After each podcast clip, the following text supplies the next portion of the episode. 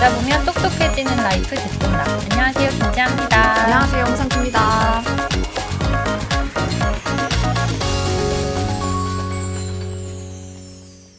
네, 오늘은 정말 저희가 또 특별한 게스트를 모셨습니다. 네, 그쵸. 그러니까 아프가니스탄에서부터, 그러니까 이라크, 레바논, 그리고 소말리아까지 전 세계 80여 개국을 돌아다니면서 이렇게 취재 활동을 펼치신 분이 계신데요. 좀 누군지 감이 잡히셨나요? 네, 저는 알고 있죠, 사실. 아, 아시죠? 그렇죠. 네, 다 알고 있죠. 네, 바로 김영미 분쟁 전문 PD님이신데요. 김영미 PD님은 2003년 아프가니스탄에서 탈레반이 붕괴된 직후에 어, 부르카를 벗기 시작한 여성들의 모습을 또 그리고 이라크 전쟁이 발발했을 당시에는 그 현장의 모습을 다큐멘터리로 담아오신 분이에요. 개인적으로 저 이 부르카를 벗는 아프간 여성들 이 다큐멘터리를 굉장히 인상 깊게 봤었던 음. 기억이 나요. 이제 탈레반이 정권에 물러난 이후에 그 아프간 여성들의 변화를 담은 네. 영상인데 이 다큐멘터리를 올해 또 다시 보니까 느낌이 또 다르더라고요. 지금 또 상황이 많이 그렇죠. 달라져가지고. 네, 재점령한 후에 보니까 또 그게 되게 그쵸. 다르더라고요. 네. 근데 이번에는 김영미 PD님이 우크라이나 러시아 전쟁 취재를 마치고 얼마 전에 귀국을 하셨다고 해요. 그래서 1부에서는 저희가 우크라이나 러시아 전쟁의 뒷이야기를 조금 들어보고요. 2부에서는 20년 동안 분쟁 전문 PD라는 길을 쭉쭉 걸어오신 김영미 PD님의 내공에 대해서 들어보려고 합니다. 김영미 PD님 그럼 바로 모셔볼게요. 안녕하세요. 안녕하세요. 간단하게 자기소개 부탁드립니다. 음, 저는 대한민국의 언론인 이자 음. 방송 PD로 일하는 김영미 PD라고 합니다. 네, 오늘 나와주셔서 정말 감사드립니다. 우리 국민들이 국제뉴스에 관심을 갖게 된 게 본격적으로 관심이 막 쏟아지기 시작한 게 재작년, 아. 작년. 이게 아마 코로나 영향도 있는 것 같고요. 또 음. 의식 수준도 많이 높아지신 것 같고 또 젊은 친구들이 세계에 관심이 많아진 것 같아요. 우리 삶하고도 많이 연결이 되어 있고 국민들이 이제 인도주의적인 그리고 인류애적인 그런 생각들을 많이 하시게 되어서 이제 국제 뉴스에 관심을 갖게 되신 것 같아요. 음. 그럼 저희가 가장 먼저 우크라이나 이야기 그럼 오늘 먼저 시작을 해보겠습니다. 그럼 이번에 우크라이나 러시아 전쟁 취재를 다녀오셨는데요. 정확히 좀 어느 지역으로 가셨는지 음. 궁금하고요. 또 며칠 동안 머무셨는지도 궁금해요. 일단 우크라이나 현지를 이렇게 취재하기가 힘든 거죠. 우리나라 여권법상 못 들어가게 하니까. 그렇다고 뭐 2박 3일 저 밑에 체르노치 여기는 우크라이나 사람들도 잘 모르는 완전히 후방인데 그리고 저는 이제 다큐멘터리를 만들어야 되는 입장에서 1시간 모를 을 촬영을 해야 되니까 그게 안 되죠. 그래서 어쩔 수 없이 이제 우크라이나의 현지 팀을 가동할 수밖에 없었고 그것도 한 팀이 아니라 한 세 팀을 가동해야 되는 거예요. 어. 기간이 너무 짧다 보니까. 그래서 저는 이제 폴란드 바르샤바에 가서 우리 현지에서 취재하고 있는 그 팀을 계속 지원해야 되고 또 바르샤바가 난민이 제일 많아요. 아, 음. 우크라이나 난민들이. 네. 예. 보통 보면 국경에 많으실 것 같 지만 네. 폴란드 국경이 굉장히 시골이다 보니까 어디 이렇게 거처할 만한 곳도 이렇게 마땅치가 않고 그러니까 음. 바르샤바로 다 올 수밖에 없어요 피난민들이 그 현지 취재팀은 어떻게 만들게 되신 거예요? 원래 이제 우크라이나는 2014년 마이단 혁명 때부터 아, 네. 음. 계속 취재를 다녔어요. 아. 크림반도. 근데 그때는 제가 이런 얘기를 막 해도 아무도 관심이 네. 없을 때고,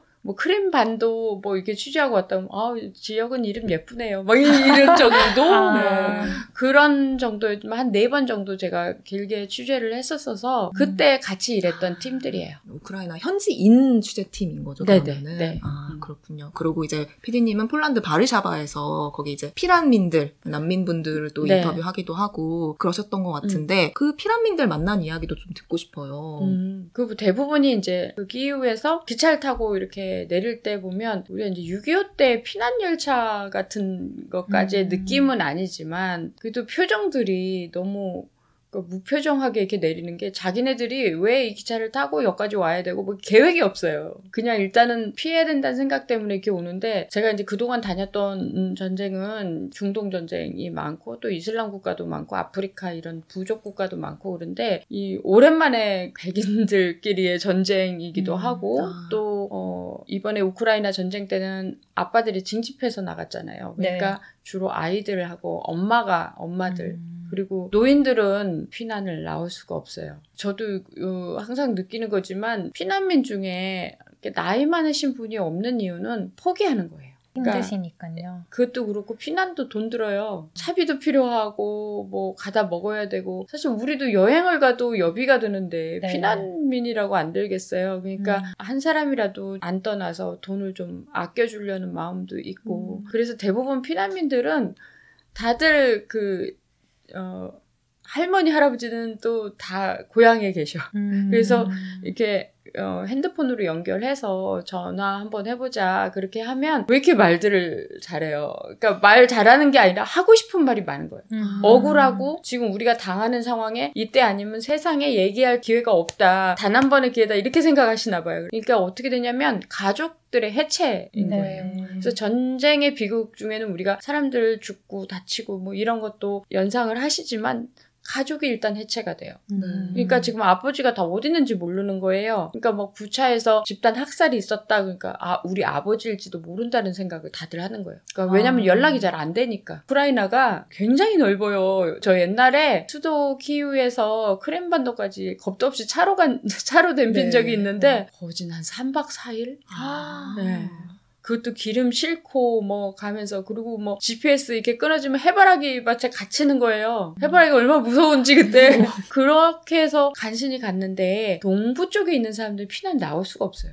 왜냐면 거긴 동쪽으로 러시아고 네. 바다잖아요. 네. 그러니까 무조건 서쪽으로 나와야 되는 피난이에요, 이거는. 근데 동쪽에서 서쪽 폴란드까지 나오려면 정말 최장거리로 네. 이렇게 못 나와요. 또 인도적 통로라고 그래서 지금 협상 중에 있는데 피난민이 나올 수 있도록 길을 열어달라. 근데 안 열어주고 계속 지금 봉쇄하고 있고 인도적 통로도 폭격을 하기 때문에 동부 쪽에 있는 사람들은 나올 수가 음. 없어요. 음. 피난도 모두가 선택할 수 있는 선택지가 아닌 거네요. 그렇죠. 음. 그래서 초창기 전쟁 초창기에는 좀돈좀 있으신 분이 나오셨고 그 다음에 이제 어떻게든지 지- 자기 집이나 이런 데서 버텨보려고 하다가 이제 도저히 안 되겠다 그래갖고 이제 나온 경우도 있고 음. 대부분 아빠가 자기 집은 알기 때문에 징집돼서 가더라도 가족들이 여기서 버티고 있으면 만날 수 있으려니 생각해서 자기 집에서 막 버티던 사람들이 되게 많아요. 근데 지금은 그럴 수 있는 상황이 아니니까 네. 다 피난을 나오더라고요. 그럼 피디님 말씀을 들어보면 나온 사람들도 많이 있지만 아직 남아있는 사람들도 많이 있는 것 같은데요. 근데 또 러시아군이 좀 이런 민간인들 공격도 계속하고 있잖아요. 아까 말씀해주셨듯이 부차 지역에서 학살도 일어났는데 제가 알기로는 취재 팀이 부차 지역도 직접 가서 취재를 한 걸로 알고 음, 있어요. 또 부차 주민들은 좀 어떤 이야기를 음. 해주던가요? 부차라는 곳이 우리로 치면 일산 같은 곳이에요. 신도시 약간. 음. 그래서 아파트도 좀 많이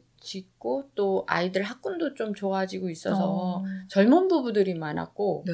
그리고 약간 엘리트 계층 그런 사람들이 음. 좀 많았던 도시거든요. 근데 거기가 이제 수도 키우에 러시아군이 완전히 진입을 안 하고 거기에 있었죠. 계속 진입 명령이 떨어지면 거기서 간다 이렇게 생각하고 신도시고 학군이 이렇게 생각했던 어떤 지역이 군대의 작전 명령 대기하는 장소로 쓰였다는 것도 되게 저는 이상하더라고요 네. 느낌이 그래서 그 부차라는 곳에 이제 취재를 하기 전에는 러시아군이 이제 점령을 하고 있어갖고 거기가 어떤 상태인지 몰랐죠 러시아군이 퇴각한 다음에 취재진들이 이제 다 같이 들어갔는데 네. 취재진만 한 400명이 들어갔을 때 우크라이나 군들이 이제 보여준 게 그 집단 학살의 처음에 429 있는 그 성당이었는데 그 성당 그 앞에다가 그렇게 429를 묻어놨다는 것도 되게 네. 굉장히 충격적이었지만 이렇게 집단 학살한 이유 중에 하나는 그 폴란드나 우크라이나나 2차 대전 때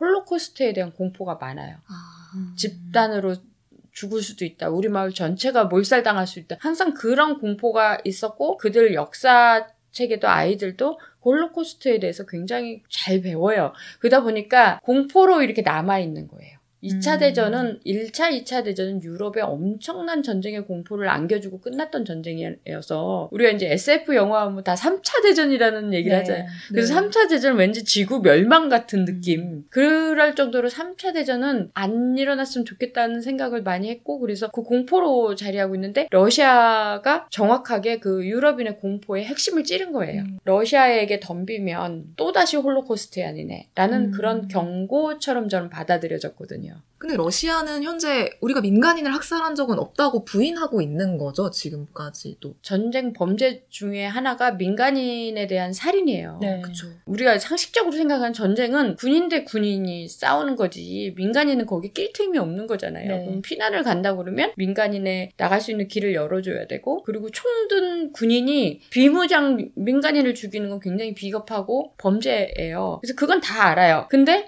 이제 문제는 누가 민간인 인지 아닌지에 대한 해석이 달라지는 거예요. 음. 그래서 어떤 사람이 죽었어요. 러시아군이 죽였어요. 근데 러시아군 입장에서는 얘는 군인이라는 거예요. 민간인 아니다라는 거죠. 어. 그리고 우크라이나 쪽에서는 이 사람 민간인이라는 거죠. 진실은 정해져 있는데 그걸 어떻게 말하냐에 따라서 확 달라지는 거잖아요. 그러니까 러시아 입장에서는 우리는 민간인 죽인 적 없다. 우리는 다 국제법을 지켰다라는 게 러시아 입장인데 우크라이나 입장에서는 폭격받은 곳이 민간인 지역이고 네. 죽어 나간 사람이 다 민간인들이고 음. 그러니까 당연히 민간인이라고 하는 거죠. 그래서 여기서 중요한 건 취재진의 역할이 되게 중요한 거예요. 현지에서 진짜 이 사람이 민간인인지 아니면 민간인이 아니었는지를 음. 밝혀낼 수 있는 사람들은 또 취재진이고 재판소가 있어요. 네. 국제 형사 재판소라고 전쟁 범죄를 민간인에 대한 그런 범죄들 그런 것들을 거기서 이제 재판을 할 수가 있는데 그러면 조사를 에, 나오면 돼요. 네. 서로 이렇게 공박할 필요도 없고 그냥 가서 조사하면 다 나와요, 진짜. 왜냐면 그 총알이 어디 총알인지, 그쵸. 이 사람의 복장이라든지, 네. 그리고 그 사람의 과거 행적이라든지 이런 거 금방 찾으면 찾을 수 있는 건데. 그리고 제가 이제 뭐 부차 때는 제가 거길 갈 수가 없잖아요. 그래서 비디오 폰으로 취재를 해야 돼요. 이게 되게 저도 힘든 일인데 저희 취재팀이 비디오 폰으로 연결을 해서 현지를 이렇게 보여주면서 인터뷰를 내가 어, 스톱 여기서 이- 저 사람하고 인터뷰하자 아. 그러면 인터뷰를 제가 직접 하는 거예요. 음. 통역하고 있다가 그래 근데 이제 그 중에 한 아이를 인터뷰했는데 그 아이가 이제 14살짜리 표정이 되게 애인데 어른 같은 표정을 짓고 있었다고 음. 해야 되나 이렇게 물어봤더니 자기 아빠가 그 죽었다 그걸 음. 자기는 목격을 했다 그래서 그 군인이 러시아 군인이었냐 그랬더니 러시아 군 맞다. 그래서 자기가 음. 확실히 얘기를 하더라고요. 그 특징들을. 군인들의 특징은 분명히 러시아군이었고 또 그래서 아빠가 민간인이었냐라는 걸 물어봤더니 이제 변호사였고 또그 방공호 있는 사람들한테 음식하고 의약품을 갖다 주기 위해서 대표로 뽑혀서 나가던 사람이었다. 아. 그래서 자기가 신천이 필요해서 베개 이렇게 그걸 뜯어서 손목에 감고 그 깃발을 만들어서 자전거 이렇게 꽂고 이렇게 가다가 그렇게 됐다고 얘기를 음. 해요. 근데 너무 진술이 구체적인 거예요. 네. 그러면 그 민간인이잖아요. 그러니까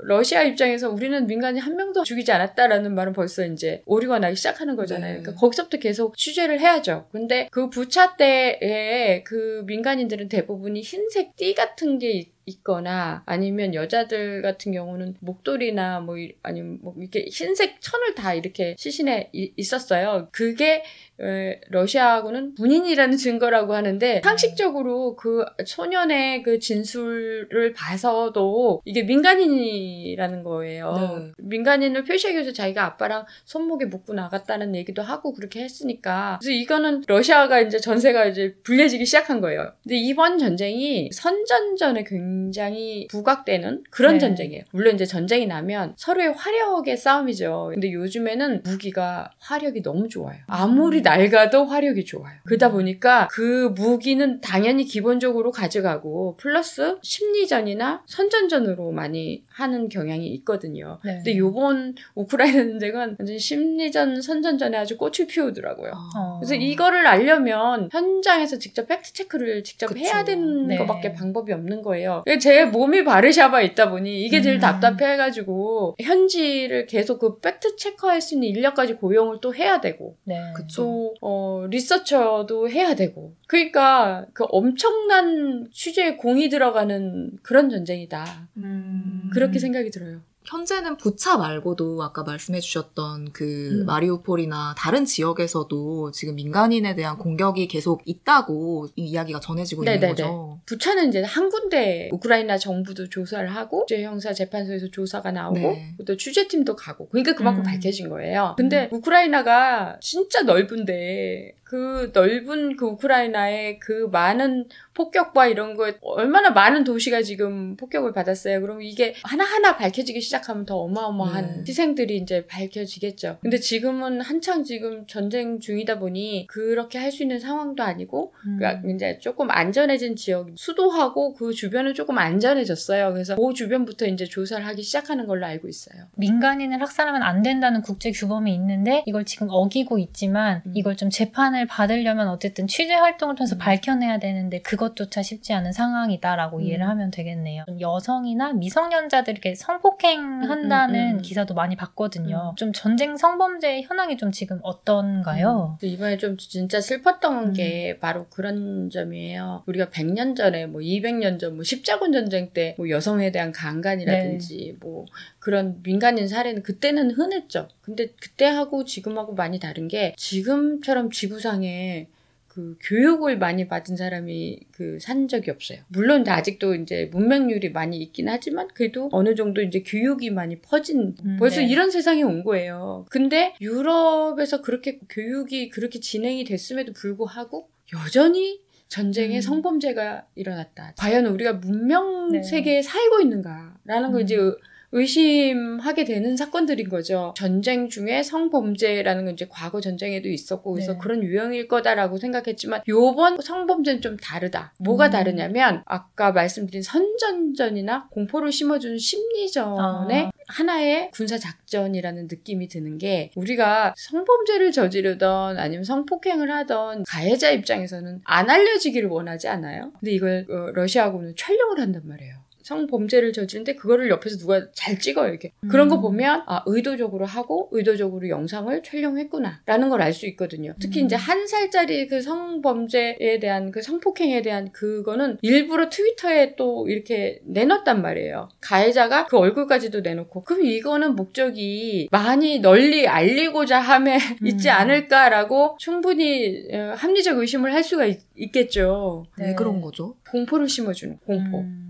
이 전쟁에서 러시아가 우위를 차지하면서 어, 러시아에게 덤비면 이렇게 돼. 어떤 나라든. 음. 라는 어떤 테스트용인 거죠. 2차 대전이 남긴 공포 중에 하나가 홀로코스트라면 또 하나는 장거리 미사일이에요. 근데 독일이 V2라고 그래서 장거리 미사일을 개발을 해서 독일에서 쐈는데 영국 런던에 떨어진단 말이에요. 런던 대공습 때 있었던 그 공포가 아직도 런던에 가면 있거든요. 할머니, 음. 할아버지들한테 물어보면 마치 유령이 와서 뭔가 포탄을 떨어뜨리고 가는 것 같았다고. 왜냐면 그렇게 멀리 날아올 줄 몰랐던 거예요. 그러니까 가까이 있으면 독일군이 가까이 오면 경계라도 안 돼. 속인 거 하나도 없었는데 포탄이 떨어졌단 말이에요. 그러니까 엄청난 공포인 거예요. 이 사람들한테. 이 전쟁에 대한 공포는 DNA를 거쳐서 몇 대에 걸쳐서 네. 내려간다고 하더라고요. 음. 그러니까 그 공포를 자극하는 거예요. 폭격이라든지 홀로코스트의 그 집단 학살 그런 것들, 그다음 성범죄. 이런 행위를 진짜 공공연하게 촬영하고 내세우는 것이 사실 국제적인 비난은 또 피할 수 없는 지점이기도 하잖아요. 비난 대비 네. 더 네. 없는 게 많은 거죠. 이게 우리 이제 2차 대전이 끝난 다음에 제네바 협약을 맺었잖아요. 네. 제네바 협약을 가볍게 봤던 우리 전 세계인의 과오가 또 있는 거죠. 음. 만약에 정말 이 제네바 협약 어기게 되면 뭐 한 나라가 망해 난리가 나 그런 경험이 있었다면 아마 그렇게 안 했겠죠. 근데 음. 적당히 어겨도 그냥 세상이 비난하다 끝나는구나. 더 이상의 아. 제재는 없구나. 그래봐야 경제 제재구나. 그 앞전에 시리아 내전에서의 민간인 학살 때도 전 세계는 침묵을 했고 또 미얀마의 쿠데타에 대해서도 우리는 침묵을 했단 말이에요. 음. 그리고 아프리카에 뭐 어디 어디 이렇게 뭐 생긴 내전에 네. 대해서는 관심도 없었어요. 네. 그러니까 러시아 입장에서는 국제법을 어겨도 상관없 겠다. 그러면 우리는 전쟁의 우위로 가겠다. 그쪽을 음. 선택하는 거죠. 그러니까 지금 이 전쟁이 시사하는 바가 바로 그런 거예요. 음. 단한 건이라도 민간인이 학살당했다든가 단 한 건이라도 제네바 협약에 위반되는 어떤 것이 지구 저편에 아무리 먼데 있더라도 그 비난의 목소리를 같이 음. 모으고 절대 이렇게 하면 안 되는 것처럼 전 세계가 어떤 행동을 했다면 네. 이런 일이 일어나지 않았겠죠.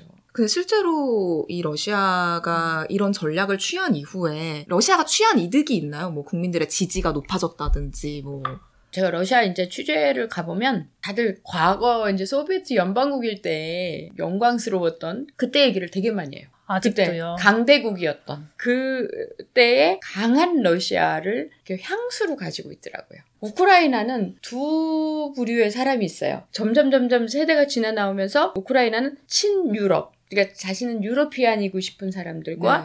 친 러시아, 아, 아직도 난 러시아야. 라고, 내 마음의 고향은 러시아야. 라고 생각하는 음. 이두 부류의 사람이 있었고, 그 2014년 마이단 그 혁명 때쯤은 반반으로 나뉘는 시기였어요. 당시 정부가 친러 정부였는데, 친러 실은, 어, 나 유러피안인데 왜 이래? 하는 사람들이 반발하고 나선 거예요. 그럴 수밖에 없었던 게 당시 친러 정권은 부정부패도 심했고, 민주주의에 대한 어떤 기본 틀 이런 것들에 굉장히 반하는 정책들을 많이 썼거든요. 그때 마이단 혁명은 겉으로는 유럽인이 되고 싶고 그다음에 러시아가 아니고 싶은 사람들이 이렇게 나섰다고 이렇게 보여졌지만은 사실은 민주주의에 대한 어떤 싹이 트기 시작했던 거예요. 근데 그 2014년 마이단 혁명을 계기로 러시아는 친러 정권이 당시에 크림반도 쪽으로 이렇게 내려오면서 동부 네. 그 크림반도를 병합 하는 거를 그땐 사실 적극적으로 러시아가 나서서 병합을 했다기보다 그 쫓겨난 그 친러 세력들이 러시아여 살려줘서 왜 기다릴 때 거기밖에 없잖아요 네. 이제 제가 이제 취재 갔을 때 우크라이나 통역을 데려갔는데 우크라이나 말을 안 통하는 거예요 거의 어. 다 러시아 말을 네, 러시아. 러시아. 그래서 그때 이렇게 어, 크림 반도 병합할 때 거기 있는 사람들이 러시아에 대해서 굉장히 열광하는 분위기였거든요. 그게 자연스럽게 맞아져서 크림 반도가 병합을 하면서 러시아와 크림 반도에 다리를 만들어요, 러시아가. 이 대륙이 다리라는 게 대륙이 연결되는 네, 거잖아요. 그러니까 거기가 러시아인 거야. 음. 이제 러시아 사람들한테는 러시아예요. 아, 국내선이 영적을- 국내선. 그때 러시아 안에 내부 분위기가 너무 좋았어요. 음. 그러니까 아 역시 푸틴이야 뭐 이런 그런 영웅이 나올 때가 됐어 뭐 이런 얘기들을 하더라고요. 그러면서 시리아 내전에 러시아가 개입을 하거든요. 그 음. 모습이 러시아 TV에 나온단 말이에요. 여자 조종사가 폭격기에 딱 타면서 막 무슨 약간 빨간 마우라 같은 느낌으로 떠나고 우리는 테러와의 전쟁에서 승리해서 돌아왔다. 뭐 이런 음. 식의 어필을 계속 하기 시작했어요. 우리가 보통 우크라이나 전쟁하면 어, 왜 일어났지? 그리고 갑자기 왜 저렇지? 라고 음. 생각하셨을 텐데 과거부터 그렇게 음. 쌓아왔던 일이 있어, 국제적으로 있었다는 거예요. 음, 학습해온 그 전력이 있었군요. 이렇게 하면은 결과적으로 잠깐은 뭐 비난을 받겠지만 이것이 쌓여가지고 결국에는 러시아 시민들한테는 러시아의 힘 여전히 우리는 막강해 뭐 이런 지지도 좀 얻고 또 결국에는 우리의 힘을 뭐 다른 나라들한테 또 과시하면서 음. 좀 협박의 도구가 될 수도 있고. 그쵸.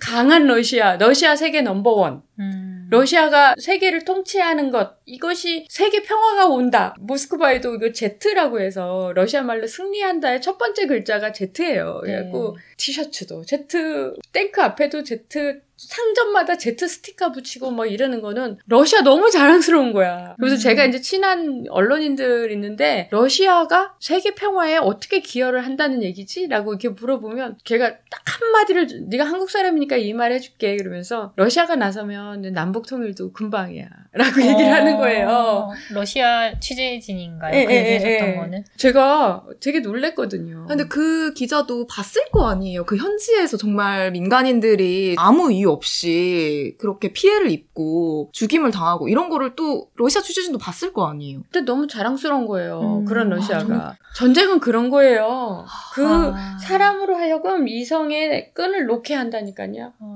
러시아 안에서도 엘리트 계층인 사람도 그런 얘기를 하고 있으니 평범한 시민들 특히 이제 시골에 러시아 땅 넓잖아요. 네. 그런 시골에는 우크라이나가 쳐들어와서 러시아가 쳐들어온 줄 알아요 또. 그러니까 이게 거꾸로 아는 경우도 많고 음. 그래서 음, 전쟁은 나기 전에 막아야 돼요. 무슨 수를 네. 써서도 국제사회가 어떤 제재를 해서라도 네. 막아야 돼요. 그러니까 그게 안 되면 수없이 많은 민간인 학살과 인류가 만들어놨던 뭐 제네바 협약이나 국제법, 그 다음에 뭐 형사재판소, 이- 이런 국제 시스템들이 다 망가지는 거거든요. 어떤 민간인도 죽어도 되는 사람이 없어요. 우리 되게 무관심했잖아요. 폭격기나 뭐 이런 것들이 다 민간인 지역을 다 겨냥했어요. 사실 남한한 도시가 없거든요, 지금. 네. 그런 거 이렇게 보면 분노라도 했어야 되는데 네. 왜 그랬냐라고 이렇게 목소리를 냈어야 되는데 우린 그냥 생업이 바빴죠. 하루하루 먹고 살기 바쁘다. 우리가 지구 저편의 시리아 사람까지 그건 오지랖이라고 생각하고 음. 99.9% 다들 그렇게 생각할 수 있죠. 근데 그게 쌓여서 지금 이런 네. 사태가 음. 왔고 그 얘기를 우크라이나 사람들이 하는 거예요. 아. 아, 우리가 시리아 내전 때 위안마 때 우리가 무관심하더니 우리가 당했구나. 그 우리도 국제사회를 위해서 뭔가 했었어야 되는데 우리가 무관심해서 우리가 당한 거다 이런 얘기들을 음. 해요. 우크라이나 전쟁이 난다고 상상을 못한 거예요. 이 우크라이나 사람들은. 사람들도요. 러시아가 전쟁을 일으킨다는 것들은 과거에 러시아에 속했던 국가들 있잖아요. 몰도바, 네. 루마니아, 자 슬로바키아 뭐 이런 데까지 그 나라들이 갖는 공포는 아, 엄청나겠네요. 더 대단. 네. 다음은 음. 우리 차례. 네. 그러니까 그 공포전 심리전은 단순히 우크라이나만 겨냥한 게 아니라 세계를 겨냥한 음. 거예요. 음. 그 공포전 심리전에 우리도 지금 당하고 있는 거라고. 저는 음. 우리도 피해자라고 생각하거든요. 음. 근데 이제 옆에 그 있는 국가들은 얼마나 무서워요. 몰도바, 그 위에 라트비아, 네. 뭐 벨라루스, 뭐 이런 이런 나라들 다 얼마나 많아요. 근데 우리가 대한민국에서 저도 교육을 받은 사람에도 불구하고 그걸 잘 역사 속에서 잘 몰랐던 것 같아요. 그 공포와 음. 어떤 어떤 나라가 있는지 이 나라들이 왜 공포에 휩싸였나를 알려면 그 나라들의 옛날 역사를 또 네. 알아야 되는 거죠. 얼마나 세게 받아들일까라는 음. 거에 같이 공감을 좀 할 수 있다면 그들도 마찬가지지만 우리도 그 러시아의 심리전의 피해자로서 이걸 이겨낼 수 있는 방법을 지혜를 생각할 수도 있다고 생각하거든요. 그 나라들의 동태를 다 살펴야 돼요. 그게 결국은 우리나라 그 미래하고도 관련이 있는 거거든요. 국제 뉴스는 봐도 되고 안 봐도 되고 그런 관중석에서 볼 수 있는 게 아니에요. 이제 다 같이 링에 올라와 있는 거나 마찬가지거든요. 지금은 한국으로 돌아오셨잖아요. 근데 우크라이나 일대에서 벌어지고 있는 전쟁은 여전히 현재 진행형이고 그러면은 또 가실 계획이 있나요? 아니면 지금 뭐 현재 취재팀한테 계속 어쨌든 이야기를 듣고 계신가요? 그 우리 그 취재팀이 저하고 이제 오랫동안 같이 일을 해서 계속 일을 하기를 원했고 또 이번에도 본인들은 음, 피난을 안 나가고 취재를 하고 음. 있었고 그래서 취재 의지가 굉장히 강한 사람들이라 같이 이, 일을 오랫동안 해서 호흡도 잘 맞고 음. 예. 근데 이제 전쟁이니까 뭐가 잘 안 되고 힘들고 이번에도요 폴란드에서 위성 장비 사서 들여보내고 또 발전기도 필요하고 발전기도 배터리 충전을 해야 되는데 전기가 안 들어와요 일단 사람들이 왜 피난을 나오나 이렇게 보면 그 방공호 같은 데 숨어 있잖아요. 네. 네. 밤 되면 너무 무섭대요. 아. 전기가 빛이 없으니까 진짜 깜깜하겠네요. 예, 예. 아무것도 안 보이겠네요. 빛이 없으니까 네. 되게 무서운 거예요. 네. 그리고 물이 없으니까 비 오고 그럼 가서 물이라도 이렇게 좀 받아갖고 나오고 빗물 같은 거라도 먹어야 되고 또 제가 들은 얘기는 화장실이 없으니까 아. 네. 사람들이 이렇게 배설물하고 같이 오랫동안 있다 보니까 다 아프대요. 이 인간이 좀 요새는 다 깨끗한 환경에 많이 적응돼가지고 금방 아파요. 그런 음. 더러운 환경에 네. 방치가 되면. 그러니까 피난 나올 수밖에 없어요, 이거는. 음. 그 피난 나올 정도면 우리 취재팀도 네. 환경이 너무 안 좋잖아요. 네. 그러니까 그 제가 되게 그게 제일 마음 아파요. 내가 직접 취재는 못해서 마음 아픈 것도 있지만 그들이 이제 최대한 해주려고 비디오 폰으로 취재를 하는데 그럼에도 불구하고 저 대신 그런 고생을 하는 것이 너무 마음 아프죠. 지금까지 김영리 PD님하고 우크라이나 상황에 대한 이야기를 좀 나눠봤는데 방금 뭐 종군 기자 이야기도 잠깐 해주셨고 좀 더 듣고 싶은 이야기가 좀 아직 많아요. 그래서 많아요. 저희 잠깐만 공지사항 듣고서 네. 좀더 다양한 이야기 들어볼까요? 네. 듣똑라의 성장을 위해 구독 버튼 꼭 눌러주셨죠? 광고 문의는 스마트와 골뱅이 중앙.co.kr로 받고 있습니다. 그리고 여러분, 듣똑라의 레이스 지금 신청 기간인 거 알고 계시죠? 첫 번째 레이스는 두 달간 이현 기자가 여러분의 페이스메이커로 함께하는 마이코노미 레이스, 벌고 쓰면서도 몰랐던 경제 이야기입니다. 인생에서 돈을 어떻게 바라봐야 할지, 나만의 주관과 시선을 갖고 싶었던 분들, 또 듣똑러끼리 돈이나 경제 얘기 같이 하고 정보도 나누고 싶었던 분들이라면 재밌게 함께 하실 수 있을 것 같아요. 지금 듣고 보고 계신 플랫폼 게시판 그리고 듣똑라 인스타그램 프로필 링크에요. 레이스 신청하고 또 콘텐츠 자세히 보실 수 있는 페이지 링크 올려뒀습니다. 지금 바로 신청하세요. 네, 지금 여러분은 듣똑라의 진행자 김지아 홍상지 기자 그리고 우크라이나 러시아 전쟁 취재를 마치고 돌아온 김영미 국제분쟁 전문 PD와 함께하고 계십니다. 이야기 계속 나눠보죠.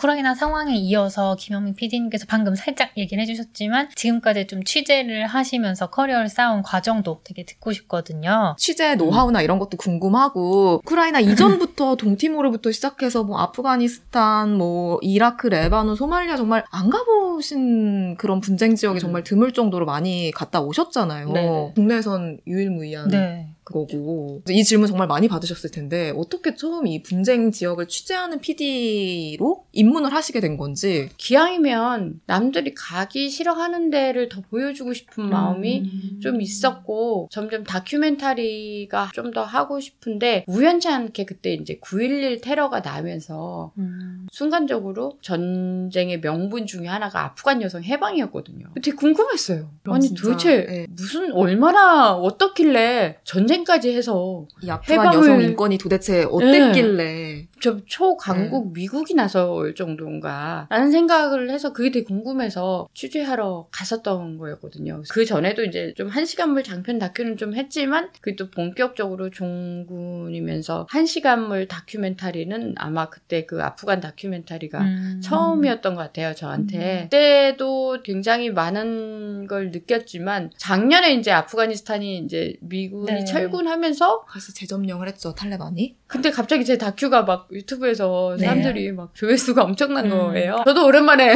음. 다시 봤어요, 저도. 아, 그때 만났던 출연자들 같이 울고 웃으면서 했던 그런 우리 같은 스텝 그런 생각들이 많이 나더라고요. 지금 봐도 그때 이렇게 실력은 변변치 않았는데 와, 되게 마음은 앞섰었구나 내가. 음. 막 이런 생각도 들더라고요. 근데 원래 PD를 지망하시던 분이었나요 PD님은? 아니요.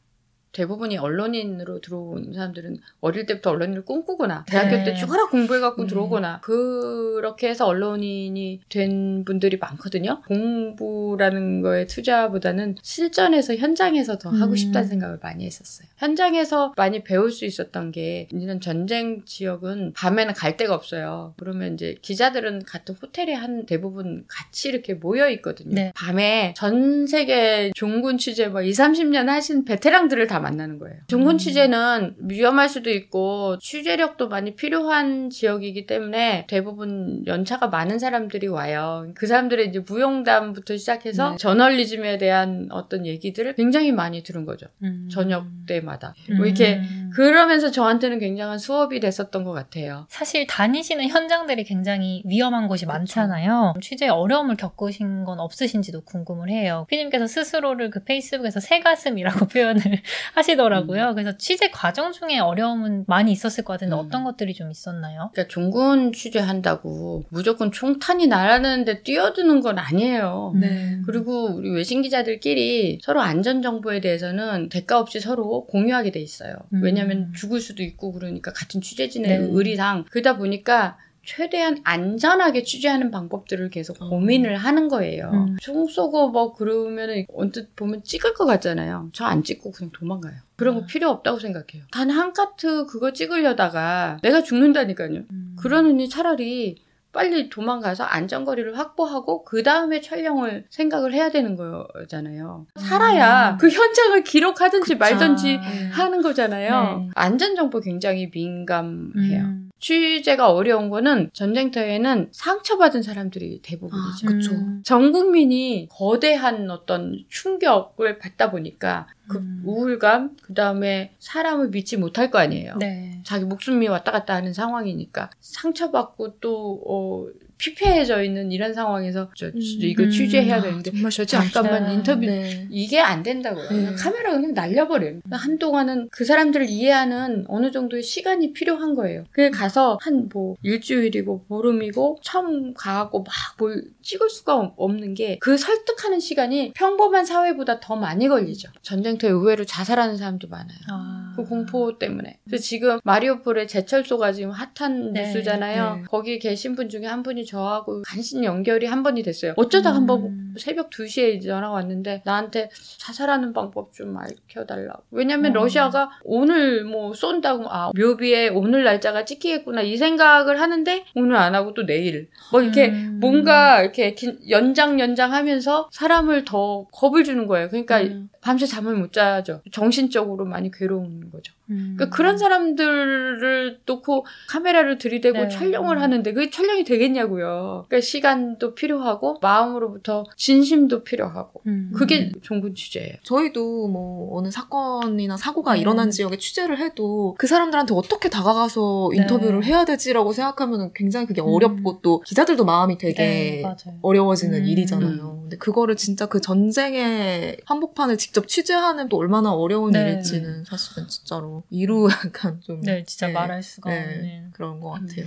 국내에서 뭐 어떤 방법으로 중군 기자가 취재 노하우를 쌓을 수 있는지 뭐 알려주는 뭐 교육 시스템이나 이런 거는 없잖아요. 없죠. 네. 그래서 저는 네. 피디님이 어떻게 그런 노하우, 정말 부딪히면서 쌓아온 노하우이실 것 같다라는 생각은 음. 드는데. 그러니까 맨 땅에 헤딩이라고 표현하는 게 가장 맞는 음. 것 같고 이렇게 현장에 가서 다른 외신 기자 하는 걸 봐요. 아. 아, 어떤 식으로 취재를 하는구나. 뭐 이런 것들을 쭉 보면서 처음에는 이렇게 눈썰미로 이렇게 본 음. 것 같고 피디님이 쌓아온 노하우를 좀 공유해 주실 만한 게 네. 혹시 있나요? 저는 코디네이터라고 해서 통역 네. 안 믿어요. 아. 근데 음. 그런 통역을 안 믿으면은 음. 어떻게 해요? 그 통역을 믿게 되면 나의 안전까지도 문제가 생겨요. 내 일거수일투족을 제일 많이 아는 사람 현지에서 네. 그리고 굉장히 치안이 안 좋은 상황에서 나의 안전에 대한 정보를 제일 많이 갖고 있는 사람이 통역이자 음, 코디인 맞아요. 사람이거든요. 네. 의지할 수밖에 없잖아요, 사실. 맞아요. 예를 들어서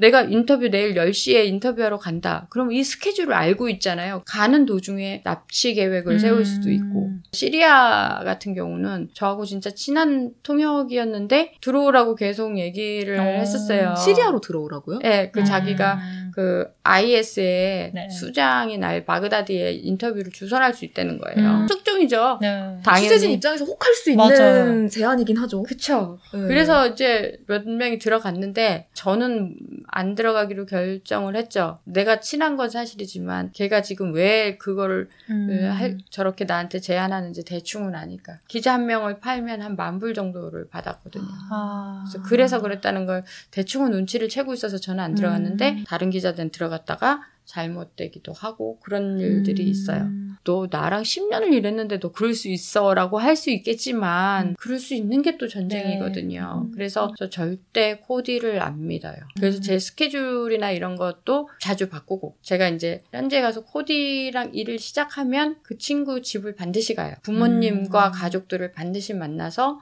음. 안면을 트고 또 그분들에 대한 정보나 이런 것들을 다른 사람한테 전달 일단 해놓죠. 그리고 이제 종교가 있는 나라들 네. 같은 네. 경우는 그 종교 성직자들 을 이제 같이 가서 아. 인사를 한다고 해요. 너네 가족들이 가는 그런 모스크가 어디냐 물어봐서 나도 한번 가자 그래가지고 음. 성직자 제일 높으신 분한테 나 얘랑 같이 일한다를 계속 어필을 음. 하죠.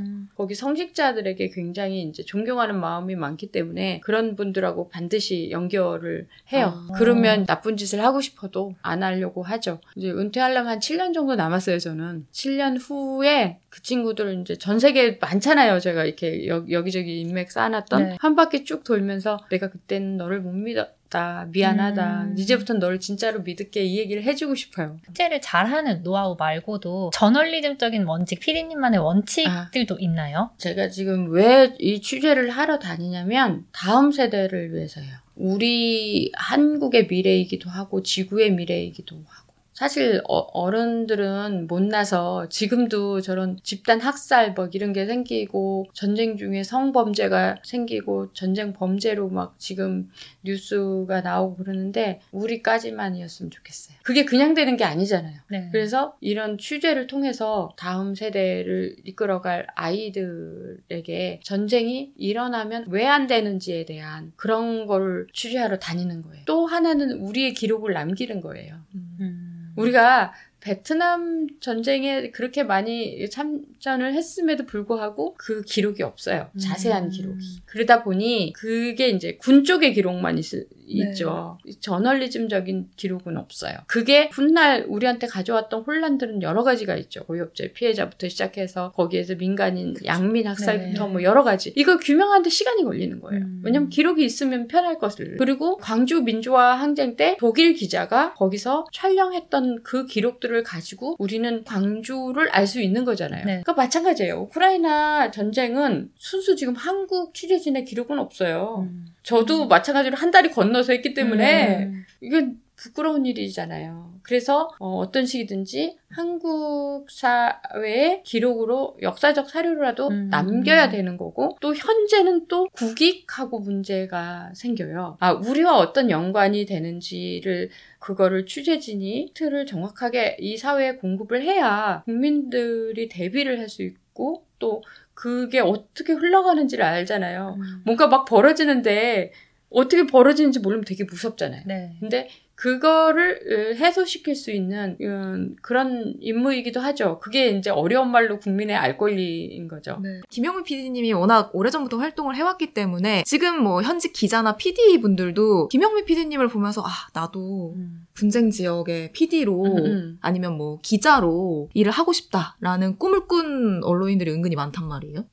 이게 기자의 꽃은 사실 종군 네. 기자이죠. 네. 아니 그거는 뭐 플리처를 보든 음. 다 얼마든지 꿈을 꿀 수 있는 그쵸. 그런 직업인데 네. 현실은 우- 여권법 때문에 종군 취재가 불법이에요. 아, 네. 그쵸. 예. 예. 김영 PD님 7년 뒤에 은퇴하신다고 하시는데 또 이제 후배들을 또 이렇게 음. 키워야 그래서 제가 좀- 걱정이 되는 거예요. 네. 그러니까 그 안에 어떻게든지 종군 지역 취재를 가서 조금 더 우리 시각에 한국 취재진의 역할들이 있는데 그걸 네. 못 하고 있으니까 그래서 이제 저도 계속 외교부에게 항의를 하고 이게 여권법에 서 종군 취재가 차단된 게 15년 동안이거든요. 네. 인프라가 완전 씨가 마른 거예요. 그래서 이번에 우크라이나 쪽 취재하러 온 우리 한국 취재진들은 우크라이나를 못 들어가니까 네. 몰도바로, 루마니아로 아니 우크라이나 전쟁은 우크라이나 현장의 뉴스지 루마니아 가면은 뉴스가 되겠어요? 그러니까 이게 다 여권법 때문에 뭐 외교부에서 취재 허가를 내주는 것 때문에 그렇거든요. 이 종군 취재를 하다가 희생이 날 수도 있어요. 네. 항상 그런 각오와 뭐 무섭지만 충분히 예상할 수 있는 일이죠. 다른 나라 종군 기자들도 많이 죽어요. 이번 우크라이나 전쟁 때도 희생이 있었어요. 그건 사실이지만 우리 직업이 그렇더라도 가서 취재하는 게 우리 직업이에요. 그래서 이 부분이 먼저 해소가 돼야 인프라가 좀 더 생긴다는 거거든요. 좀 더 많은 취재진들이 우크라이나 들어가서 실제 우크라이나 전쟁이 어떤 양상으로 되어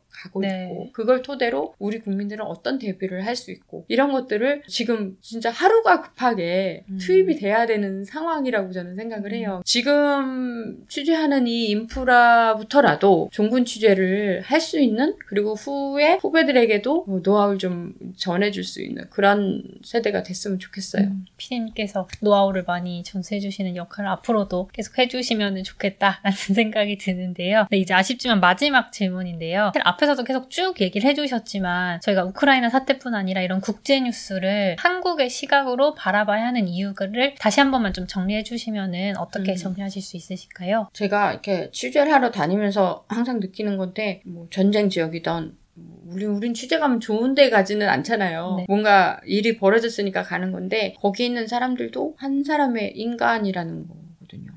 거기에서 봤던 인간은 너무나 나약하고 너무나 할 수 있는 게 없고 그러나 딱 하나 서로 사랑을 하더라고요.